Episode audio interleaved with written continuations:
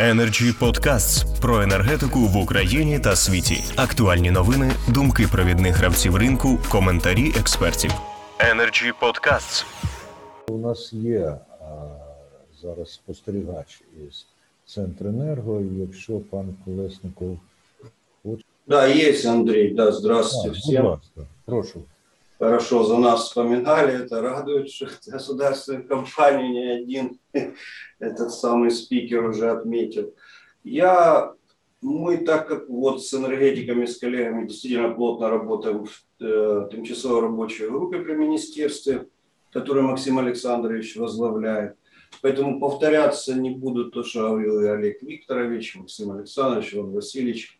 Единственное, я добавлю, может быть, она так не прозвучала, еще одна проблема моногородов – это единственный источник э, теплоснабжения. Я не говорю там горячего водоснабжения в летний период, это такой вопрос философский. Но зимой теплоснабжение – это 12, 14 наших станций, но если считать и две станции на неконтролируемой территории, пока временно неконтролируемые.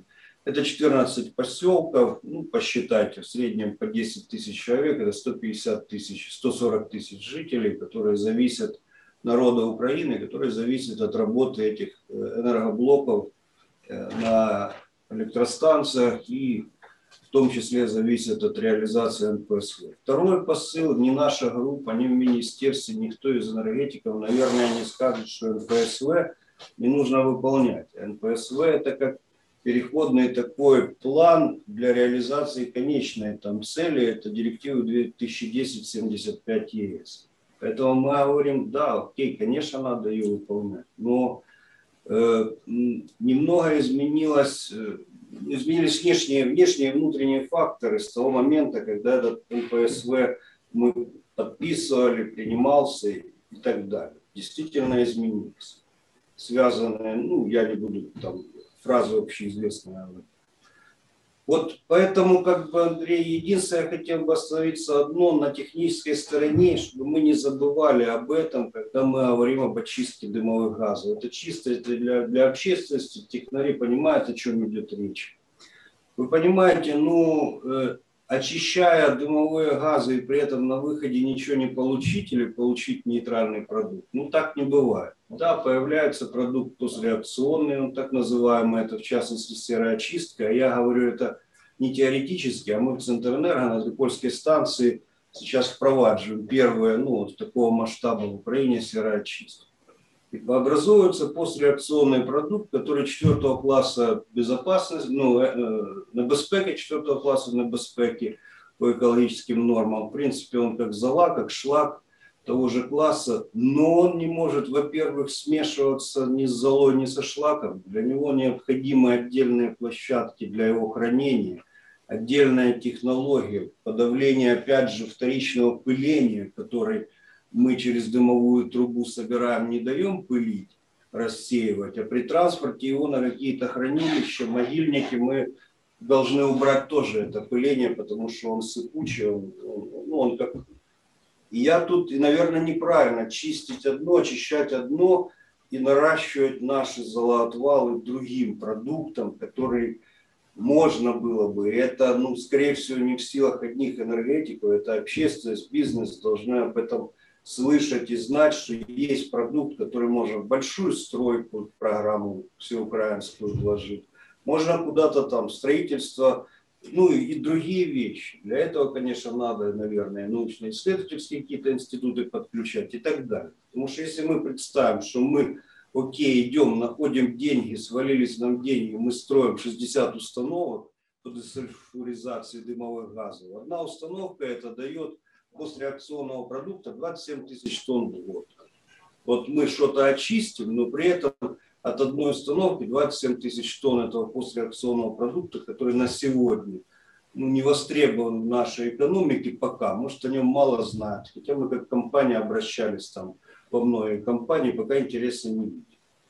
Вот, э, вот, вот это, потому что золоотвалы у всех заполнены, у всех энергетиков полные золоотвалы. Этот э, золошлак, его отбирают ну, в очень малых количествах, несоизмеримо с тем, что складируется. И поэтому не забывать вот этот аспект В нацплане нигде этого нет. Нацплан, давай 50 миллиграмм, 200 там по серии или 400. Вот. А то, что сделать с этим продуктом, это тоже вопрос. Это тоже вопрос, поэтому просто, чтобы мы о нем не забыли. Все, у меня спасибо. Дякую, пане Сергію. Сергій Колєсніков, директор, член дирекції ПАД «Центренерго». І зараз Олег Ри- Ларіонов. Будь ласка, пане Олег. Э, Да, я просто хотел уже ну, ответить Игорю, ну, частично коллега с Интерэнерго ответил, Сергей Иванович. Мы же не говорим о том, что мы должны жить и ничего не делать.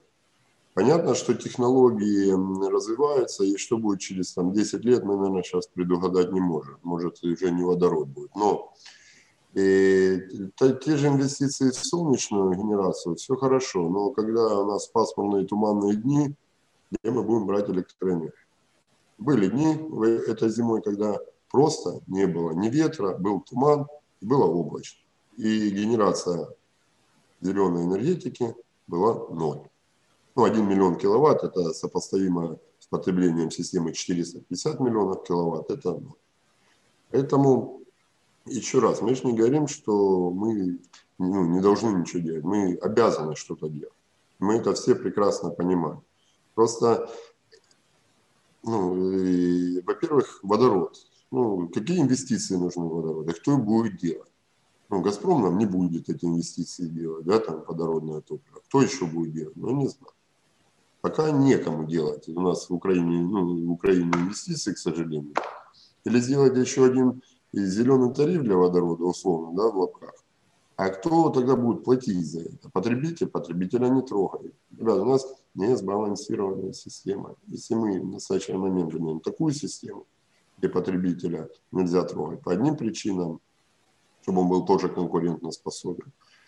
Поэтому мы должны вот выстраивать какую-то свою логику и идти своим путем Смотреть на другие страны, как Австралия, например, да, практически вся уже зеленая, в аккумуляторах, там частично тепловая работа, да, можно и так.